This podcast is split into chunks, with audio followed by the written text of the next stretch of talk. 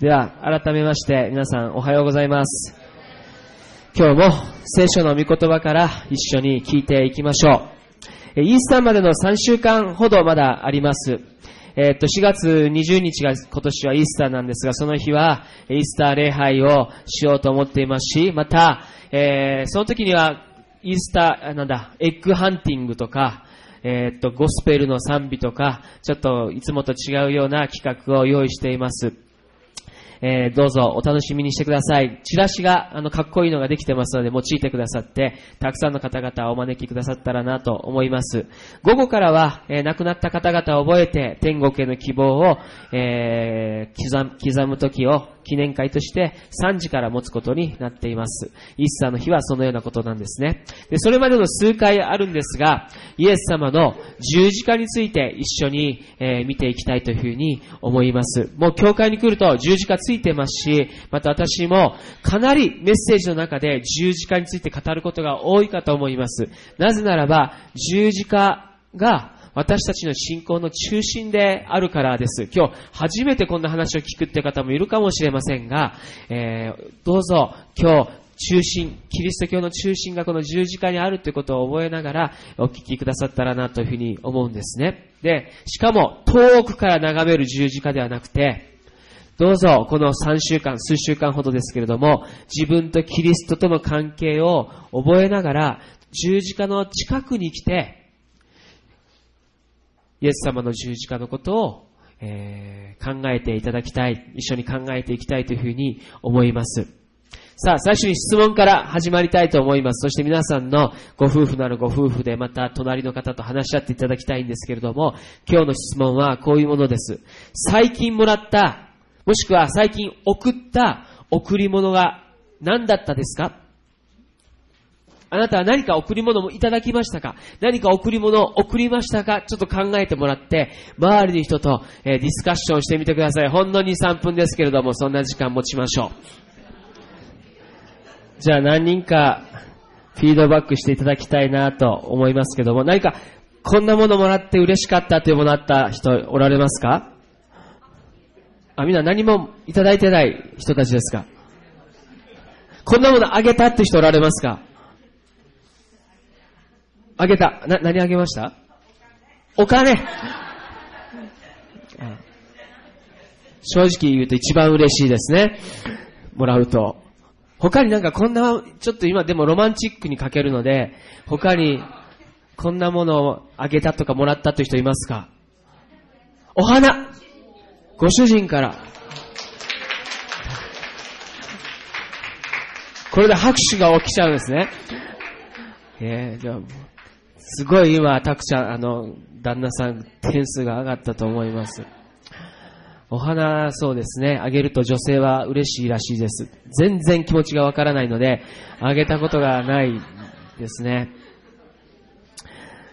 最近僕ね、あの、こういうプレゼントをした、もらったという人を聞きました。それは僕の両親だったんですけれども、母の誕生日が3月の22日かなだったんです。そして、父がプレゼント何しようかなと思ったら、お金だったら嬉しいかもしれないけれども、そうじゃなくて手紙を書いたそうです。で、手紙の中に、まあ、ね、お互い80も近くなってきてるので、えーこれから、あ今までありがとうというようなことを手紙に書いて、そして送ったっていうんですね。もう母はそれがとっても嬉しかったみたいです。僕も、あ、あの、自分の両親が仲のいいのを見るのは、仲が悪いよりもいいなと思って、えー感謝しました。贈り物ってね、どういう時に皆さんあげますか、人に？誕生日とか、じゃあどういう気持ちであげますか？あ、誕生日来たな。ちょっともうなんかあげとかんとやばいしってあげるもんですか？そういう人もいるかもしれません。でもそうじゃないですね。本当の贈り物っていうのは、その相手が大切なので、その気持ちを込めて差し上げるものです。だとしたらやっぱ手紙って嬉しいですね。もう自分の子供たちにあの、えっと、リクエストしたいと思います。パパの誕生日は、パパが元気で嬉しいっていう手紙が欲しいです、僕は。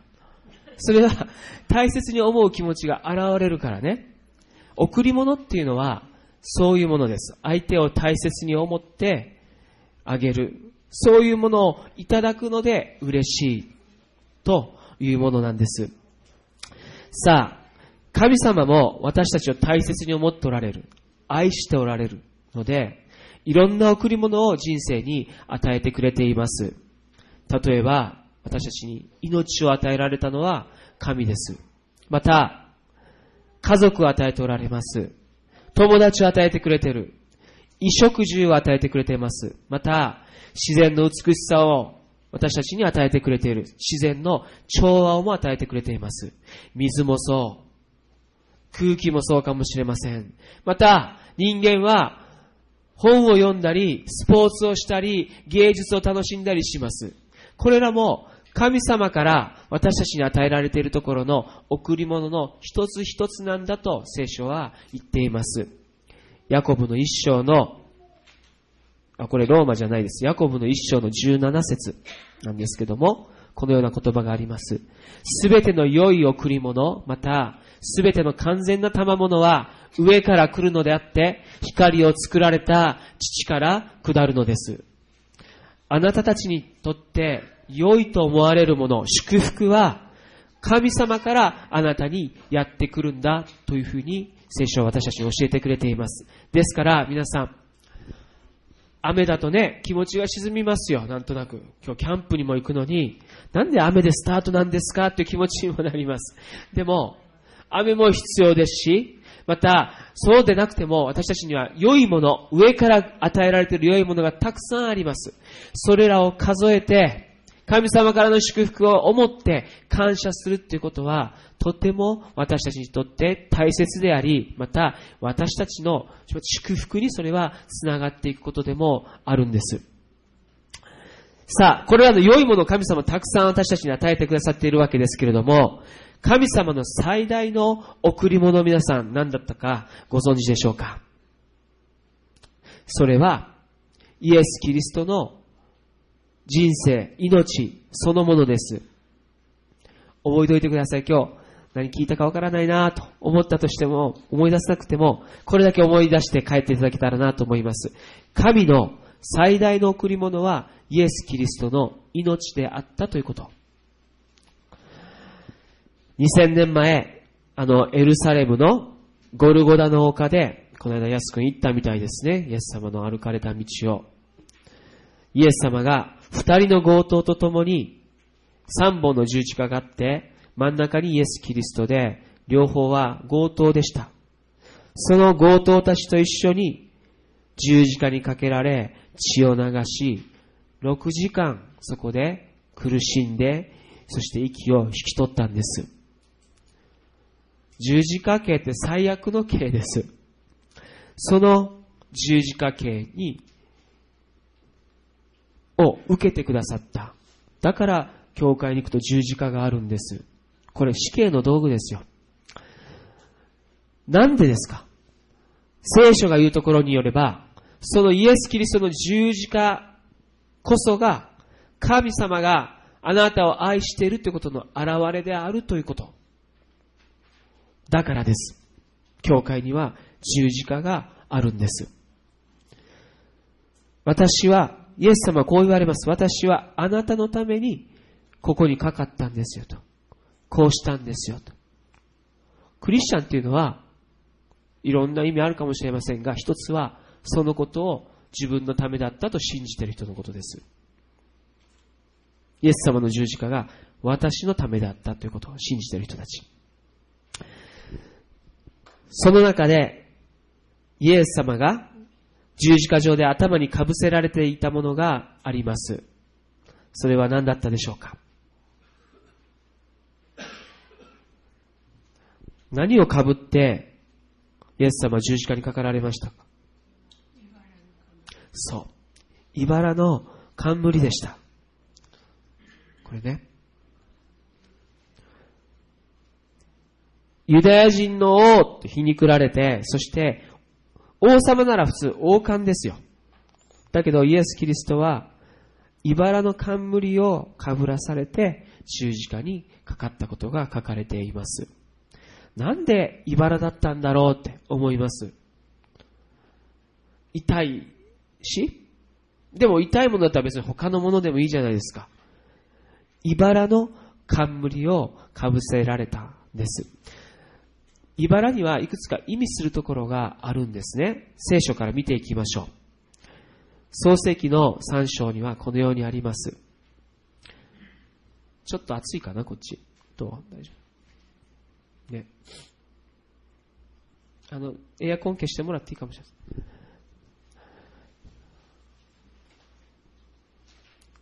このようにあります。あなたが妻の声に聞き従い、食べてはならないと私が命じておいた木から食べたので、土地はあなたのゆえに呪われてしまった。あなたは一生苦しんで食を得なければならない。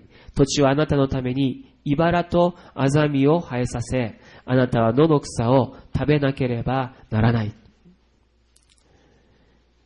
皆さんまた家帰った漱石の3章を読んでみてください。アダムとエヴァが取ってはならないと言われた木の実から取ってを食べてしまって、その後どのような状態になったかということが書かれているくだりの一部です。そこの中で、土地はあなたのために茨とアザミを生えさせ、茨とアザミがね、結構聖書の中ではコンビネーションで出てくるんです。そして、その象徴しているのは、神様の心に背く、神に背くという罪の結果として、茨が出てくるんです。あなたは、神様に背を向けることがね、聖書は罪だと言ってるんですね。何か悪いことをすることも罪だけども、それよりももっと先に、神様を神としない背を向けて生きる生き方をした時から、土地に茨とアザミが生え出てきた。というふうに書かれているところから見ると、それは罪の結果の象徴なんです、茨というのは。他の箇所も茨が出てきます。信玄の22章には、このようにあります。曲がった者の道には、茨と罠がある。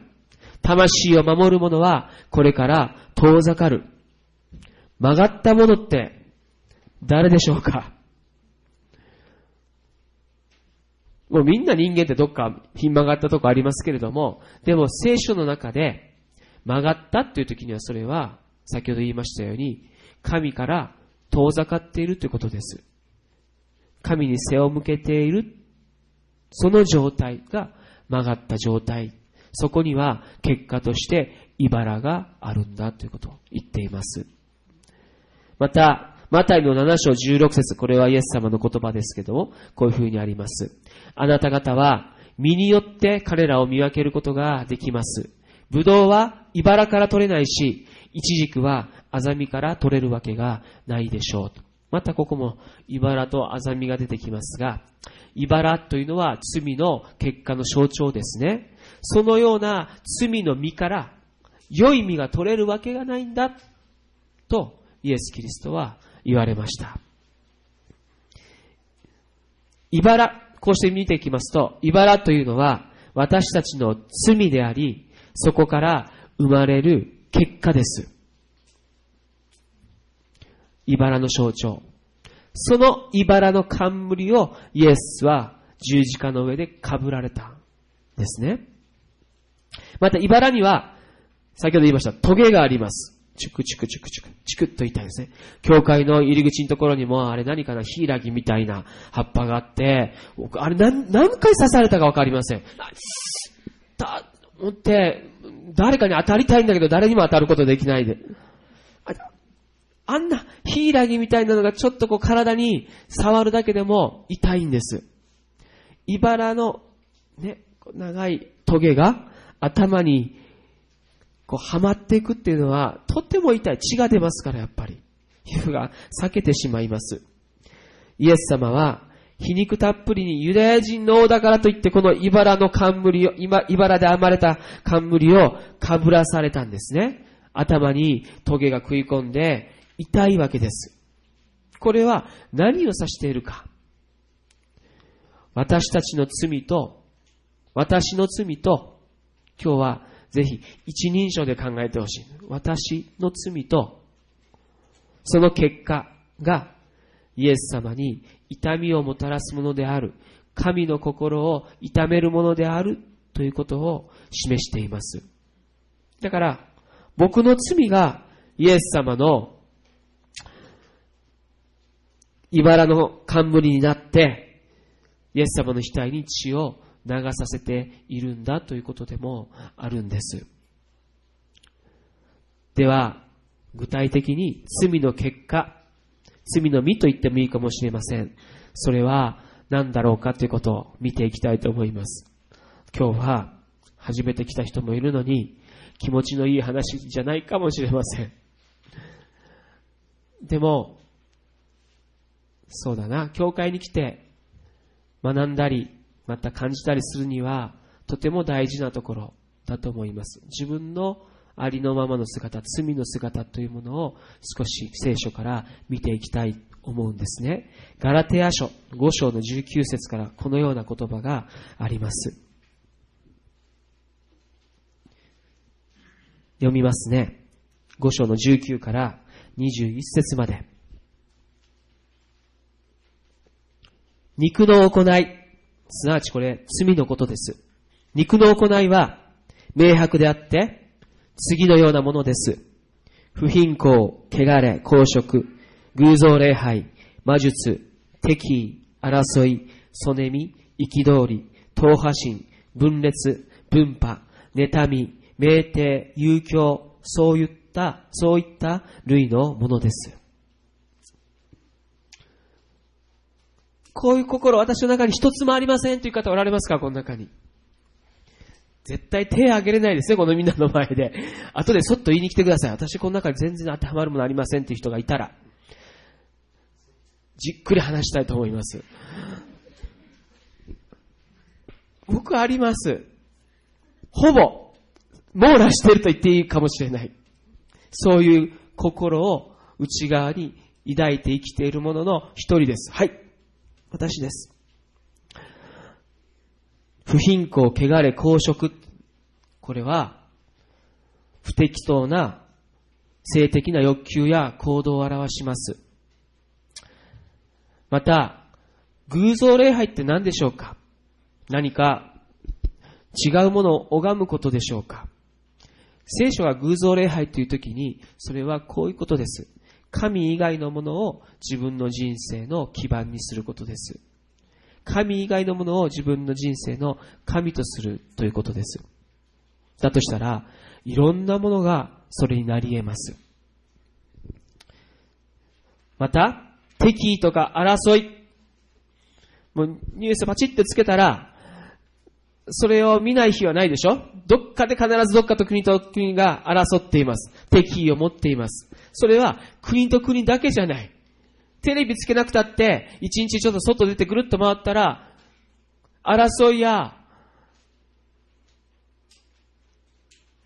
か、何？これは、敵か。を私たちはたくさん見ます。自分の中にもそれを感じ取るんじゃないでしょうか。またそこから来る差別もあります。ね。この間ね、僕サッカーの話好きだからサッカーの話するけど、浦和レッズっていう球団が、 Japanese Only って書いたんです。英語のことどのぐらい知ってる人が書いたかわかんないんだけれども、それは、ここはもう日本人だけ結構他の人もお断りっていうような意味合いに持たれてしまうんですね。そして世界のサッカー協会は差別に対してものすごく厳しく今、えー、裁くわけです。なぜかわかりますか？世界中サッカーのあるところで観客が、また選手もそうですけども、差別をするからです。あいつらだ、あの国のやつはダメだ。ああいう人種はダメだ。そういうものをどんどんどんどん表していくので、これはいけないと思って、FIFA は差別は NO と強い態度を持っているんです。それはでも、一つ言えていることは、僕たち人間は人を見下したり、人を差別したがる存在だということも表している。また、妬み。ここ、そねみとか書いてありますね。人を羨み、羨むぐらいならいいね。あの子人素晴らしいな。称賛するぐらいならいいですよ。でも、なんで、あいつだけあんな風なんだ。俺にはないんだ。そこからゴシップが生まれ、また時にそれが憎しみに変化していきます。怒りとか、徒党を組むこと、先ほど言いました、争い、同行した遊び、酩酊、遊興、許さない心、そういうものを僕たちは、まるで茨でも生えたかのように自分の心の中に持っている、そういう存在だということを聖書ははっきりと突きつけてるんです。このもんどころが目に入らないかっていうぐらいの感じで。すべて茨のように私たちの内側にあるものです。ものですそして、それは自分を指します。また、人を指します。また、神様の心を痛めるものでもあるんですね。これらはすべて一つのところからやってくる聖書は言います。それは神様から背を向けて自分の人生を自分のために自分のやり方で生きていこうとする私たちの罪の状態からやってくるところの結果、身なんだというふうに言うんです。もう一回言います。神様から背を向けて自分の人生を自分のために自分のやり方で生きていこうとするところから出てくるんだ聖書は僕たちに教えてくれているんです。何度も言いますが、私たちは自分のこうした罪というものが、いかに破壊力に満ちているかということを知らなければなりません。自分の人生を、先ほど言いました、混乱へと導きます。また、人の人生に爆弾を落としていきます。私たちの持っている罪が。また、神様は罪から来る報酬は永遠の死であるとも少し恐ろしくなるようなことも聖書は言っています。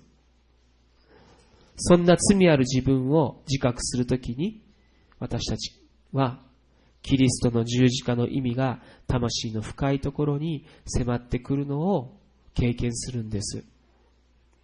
ある意味、クリスチャンになるということは自分の罪というものとしっかりと向き合って初めてできることです。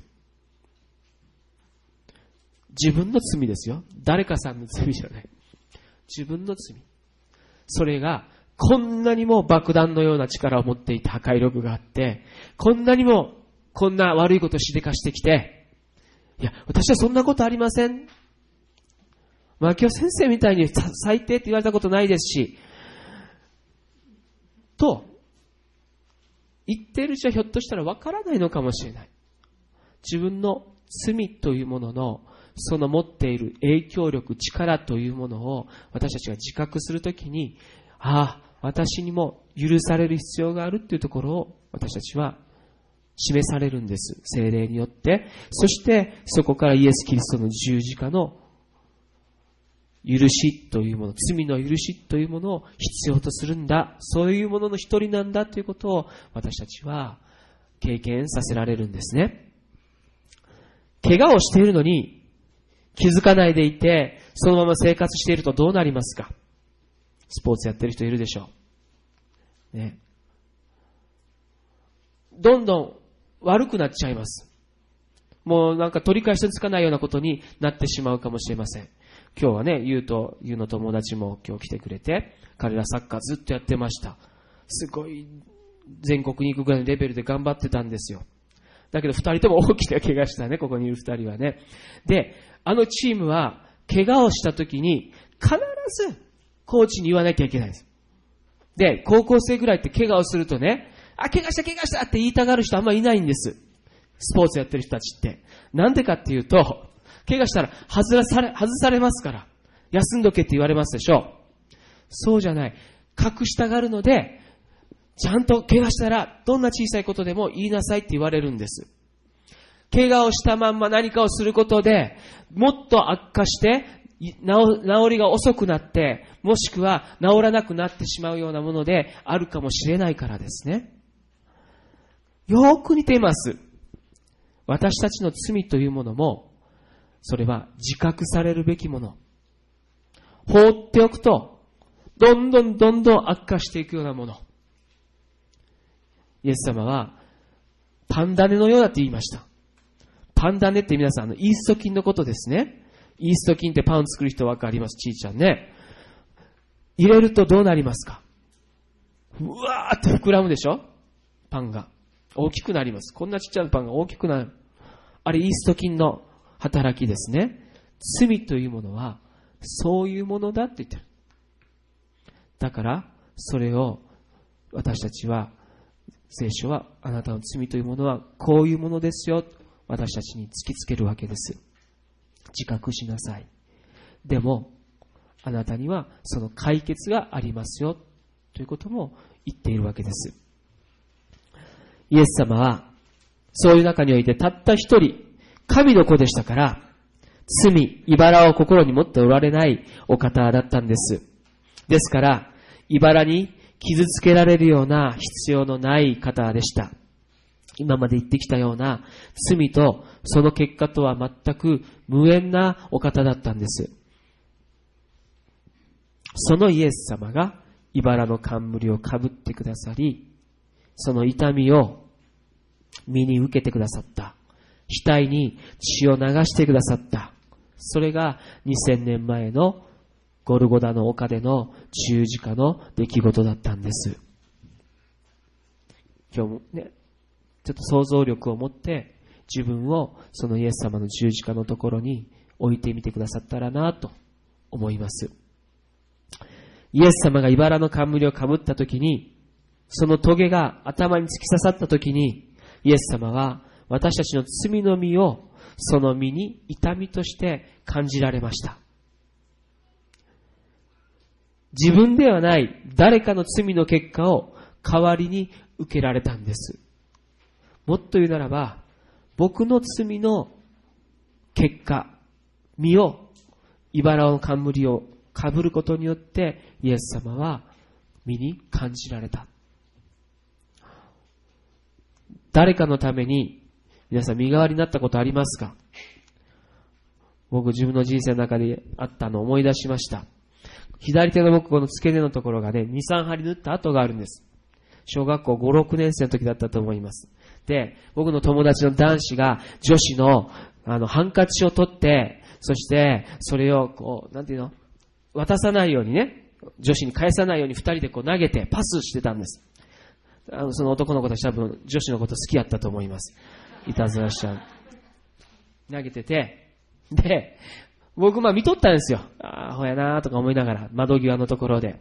で、その男子がパッと僕の方を見て、僕にそのハンカチを投げてきたんです。だ僕はもう、あのー、野球少年ですから、すぐに体が反応して、そのハンカチを手に取っちゃった。その瞬間何が起こったか、わかります？皆さん。女の子が怒って僕の背中をドンと押したんです。そしたら窓際にいましたから、僕はその手で窓をバーンと破って、昔の窓だからすぐ破れる。バーンって破って、そして窓が破れて、あの、破れた、割れてしまった。チュッと血が出て、そして僕は、あの、病院に連れてかれてここを縫ったんです。小池家の男子はね、あの、みんなガラスは、学校のガラス割るんです。伝統です、これは。で、これは、本当は僕が受けなきゃいけない怪我じゃない。ただ、たまたま僕は見ていて、そのハンカチを取っただけでした。ね、もう女の子をもう止めれなくて僕を押したんです。身代わりですよ。本当受けなきゃいけない、罰を受けなきゃいけないのは男子二人です。友達の。身代わりというのは、身代わりをした人に痛みが来ます。人の罪を代わりに受けられたイエス様のことを今日はお話ししているんですね。しかも十字架という最悪の刑にかかることによってそれを受けられました。だからまるで罪人のようにイエス様は十字架で叫ばれたんです。我が神、我が神、どうして私をお見捨てになったのですか？言われました。これは神様の言葉じゃないですよね。我が神、我が神、どうして私をお見捨てになったのですか？つまずきます、僕、この言葉に実は。なんでイエス様こんなこと言ったんだろうもっと男らしく死んでいけばいいのに、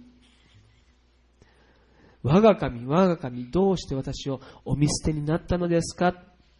これは、本当は僕が叫ぶべき叫びだったからです。神様、本当は僕が十字架にかかって、神様なんで僕こんな十字架にかからなきゃいけないんですか？あなた罪を許してくれないんですか？というのは、僕が叫ばなければならない、罪を持ったお一人お一人が叫ばなければならない、その叫びだったわけです。ピリピの2章の6から8まで、じゃあ開いてみてください。少しここで、えー、聖書を開きましょう。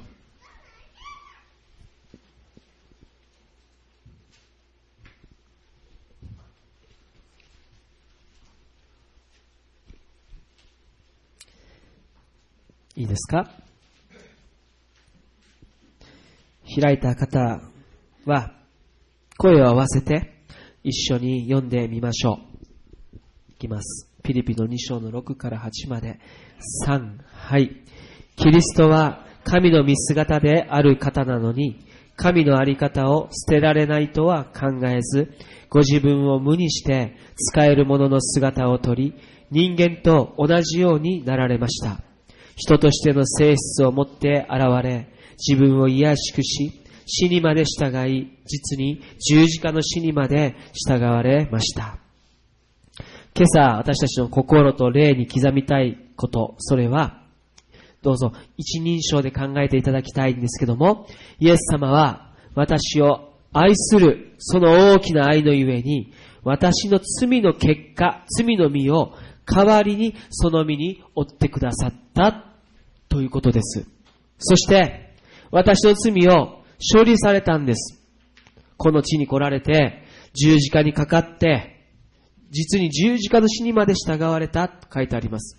それはあなたの罪を身代わりにご自分が受けられて、罪のない人が、罪の、ある人が罪のある、罪を受け取ることもできないですから、罪のない人が私たちの罪を代わりに身に受けてくださって私に罪がないとしてくださる。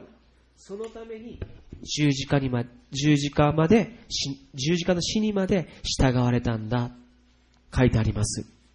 そして私と神様はその関係の回復が与えられ私は神に作られたものとしての自分を神の子供として生きることができるようにされたんです。ここ、これが聖書が言う罪に対するたった一つの解決です。この中には、いい人も悪い人も悪い人いないかもしれないけども、貧困法制な人もいるし、もしかしたらちょっと悪いことしちゃってる人もいるかもしれません。でも、聖書は、誰も偽人はいない。すべての人が罪を持っていると書いてある。そして許される必要がある。罪から来る報酬は死である。罪の影響力は罪から出てくるところの身は、あなたの人生をめちゃくちゃにし、人の人生をめちゃくちゃにするものであると言っています。それに対して、神様ご自身が、私を作られた神様ご自身が、私たちに提示された、たった一つの解決方法は、一人子であるイエス・キリストをこの世界に送って、そして私の罪を代わりに十字架でになって罪を罰を受けてくれて、そのことによってあなたの罪が全て処理される。それを信じる人がクリスチャンと言われる人たちなんです。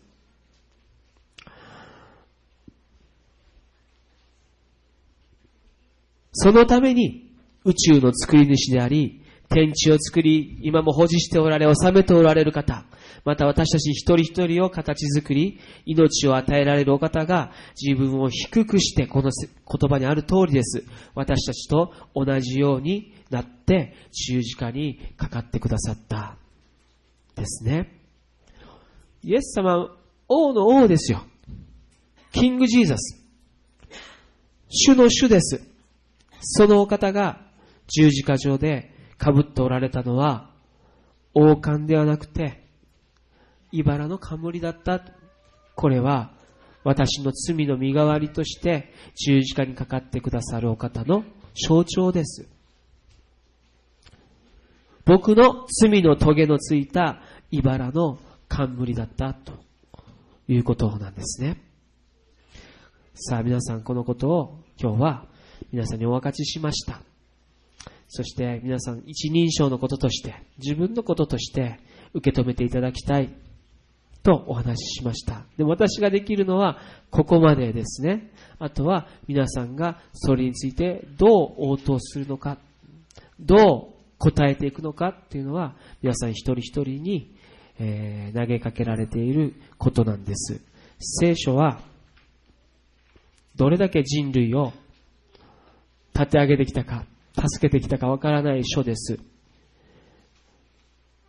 その書は皆さんにこのことを突きつけているということ。覚えていただきたいと思うんですね。ヨハネの19章の1から3節最後にお読みして、えー、今日あの終わりにしたいと思います。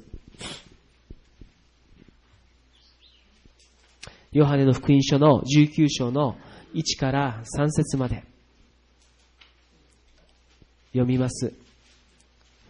そこでピラトはイエスを捕らえて、ムチ打ちにした。また兵士たちは、茨で冠を編んで、イエスの頭にかぶらせ、紫色の着物を着せた。彼らは、イエスに近寄っては、ユダヤ人の王様万歳と言い、またイエスの顔を平手で打った。今朝覚えたいことは、茨の冠は私たちの罪の棘であり、罪の身であったということ。イエス様はそれを私の代わりに頭にかぶって十字架にあげられたんです。今朝も僕に、皆さん一人一人に語っておられるのは、十字架は、茨の冠をかぶったのはあなたのためだったんだよということを語りかけておられると信じます。この語りかけに応答したらいいかなと思うんですね。クリスチャンの方は、もうすでにそのことを受け止められたわけです。ご自分のこととして受け取られた方、この十字架の罪の許し、救い、恵みを心に刻んで歩みましょう。そして、それにどのように応えるのか、具体的に祈っていただきたいと思うんです。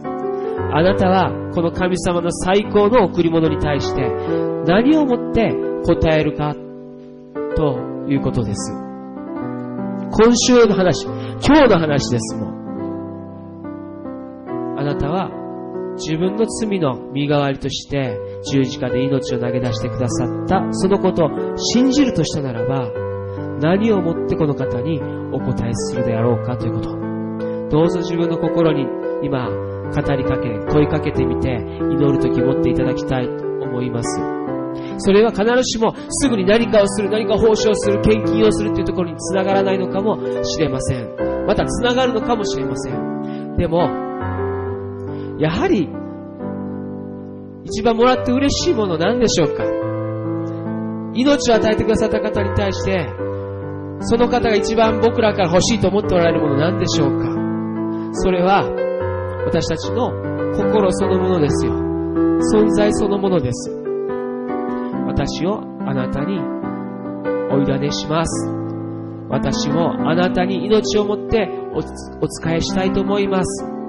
そういう応答ができたら、私誘導、誘導するわけじゃないけども、でも、今朝自分の心に問いかけてみてください。また、クリスチャンでない方は、まだクリスチャンになっておられない方は、この神様の最大の贈り物を受け取ってみませんか？と。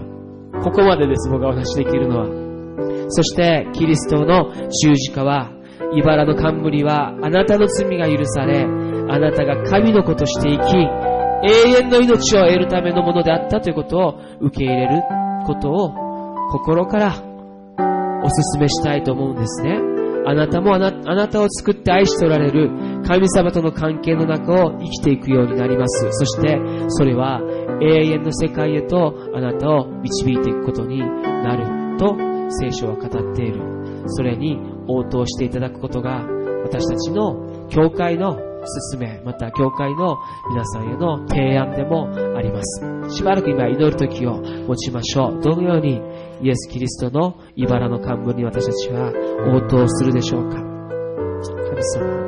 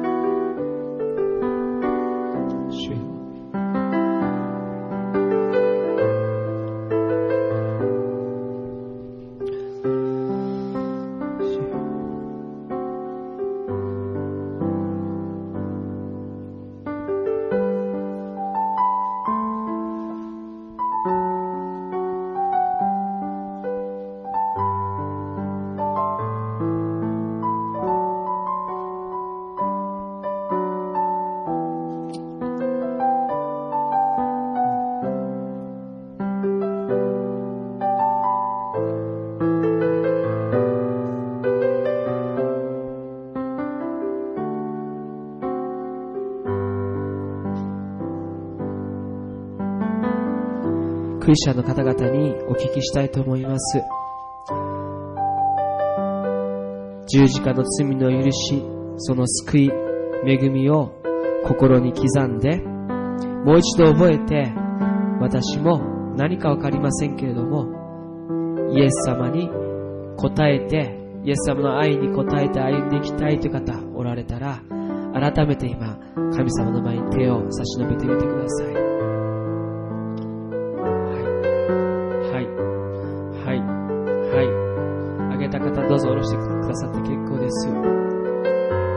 他におられませんか？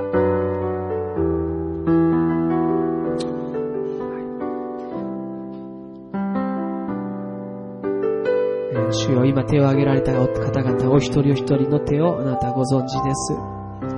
あなたがすべてのすべてを与えてくださいました。命まで十字架でほふられてくださって、私の罪の身である茨の冠をあなたは頭にかぶってくださいました。王の王であるのに、王冠を得るべきお方であるのに、茨を冠としてくださった主は、その茨を私のためであったと今言われます。感謝です、主よ。私の罪は火のように赤くて、どうしようもないんですが、あなたはそれを東から西が遠いように遠く離された。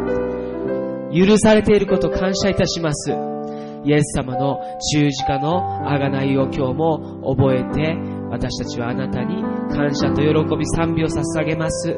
また同時に私の歩みを通してあなたにそのあなたの愛にお答えして歩んでいきたいと思います。どうぞ今日から始めますから私たちを導いてください。あなたを主として歩ませてくださいますように。